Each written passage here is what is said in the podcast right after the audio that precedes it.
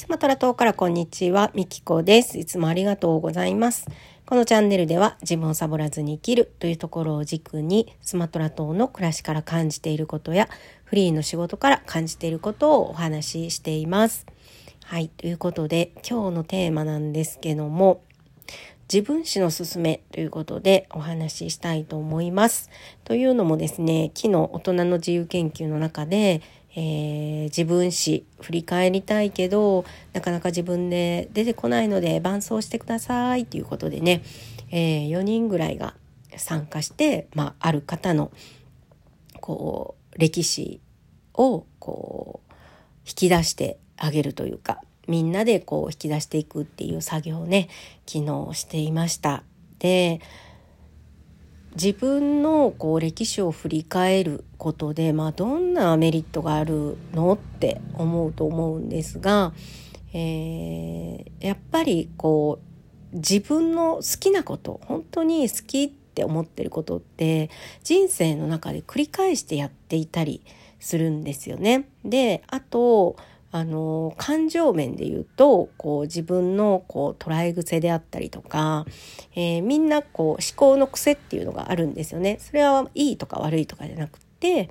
えー、事実出来事として事実は一つなんですけどそれをまどんな側面から切り取って見てるかっていうのは人の癖があるんですね。うん、なので、えー、そういう感情その時に起きた出来事で感じていることがそのまま、えー、人生の中で引きずってね、えー、そういう捉え癖ができていったりとか、まあ、あの振り返ることで見えてくるものっていうのはたくさんあるんですね。で、えー、今本当に SNS であったりとかとにかくもう情報が多すぎてですね、えーいろんな情報 SNS をちょっといじるといろんな情報が入ってくるわけですよ。そうするとこう自分が目指していない場所に気づいたらこう行ってしまっていたりとか例えば、まあ、分かりやすい事例でいくとあの自分はね今でこう満足しているのにもっと成長しなきゃとかもっと頑張らなきゃとか、うんあの例えば、うん、分かりやすい例で言うと大きなこう会社をね作って、ね、社員をたくさん抱えて、えー、お金をね回していくっていうところに喜びを感じている人もいれば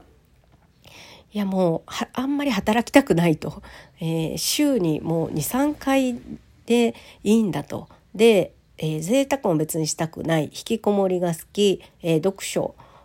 読書が趣味でまあねちょっとインターネットを見てね、えー、ちょっと遊ぶぐらいお金のかからない遊びを、え、してできるだけそのね、お金を使わない人生そんなに使わなくても生きていけるような人生を望んでいる人、えー、もいたりするわけですよね、えー、ちょっとねラジオトークの中でお話したかは忘れたんですけど年収90万円で東京ハッピーライフっていう、えー、お話があるんですけど私それが大好きで。えー、何度も読んでるんですけども、えー、彼はねすごく自分に優しく生きてるんですよね。あの彼のライフスタイルが好きとかそういう話ではなくって彼はねすごく自分に優しく生きててあのー、あんまり働きたくないんですよ。なのであの週5で働くっていうこうスタンダードな世の中って世の中の方がおかしいんじゃないのっていうね世の中を疑っちゃうっていうねうん、本当にこう自分の軸をぶらさずに生きているところが大好きで、えー、彼の本のシリーズはいくつか読んでるんですけども、えー、そんな感じでですね、まあ、みんなそれぞれ違うわけですよ。うん、で、えー、そういうのが結構歴史の中に詰まっていたりします。自分がこれが好きとか、うん、あの自分のねこう傾向えー、がすごく詰まってるんですよ人生の中には。なので、えー、振り返る人生を振り返る自分の歴史をね書き出すっていうのは、えー、すごく大事で気づきがねたくさんあるんですよ。で昨日もねその大人の自由研究の中である人のその歴史を振り返っていて、うん、すごくいい時間だったんですよね。彼女はあのちょっと忘れかけてたけど絵が好き絵がすごく好きもうところどころで絵が出てくるんですよ。うん、であなんか忘れてたなって絵が好きだったなってあのそういうこともね思い出したりしていてどうしてもこう大人になっていくにつれて、えー、お金になることをしなきゃいけないって自分の中で思っていたのが、えー、自分はそうやって本当は絵を描くことが好きだったからもう一度思い出してちょっとねそこにも触れてみようかなとかね、えー、そんなことを、え思い出す時間に昨日はねなっていました。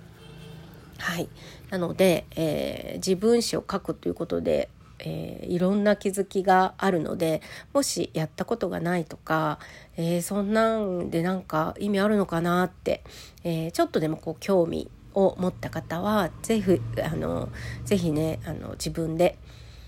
振り返ってみてください。きっとねあの素晴らしい気づきが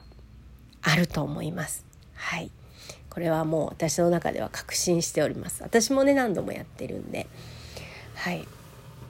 ということで今日はね自分史ぜひ書き出してみてください。でその際ですね、えー、まあ覚えてるインパクトのある出来事を書き出す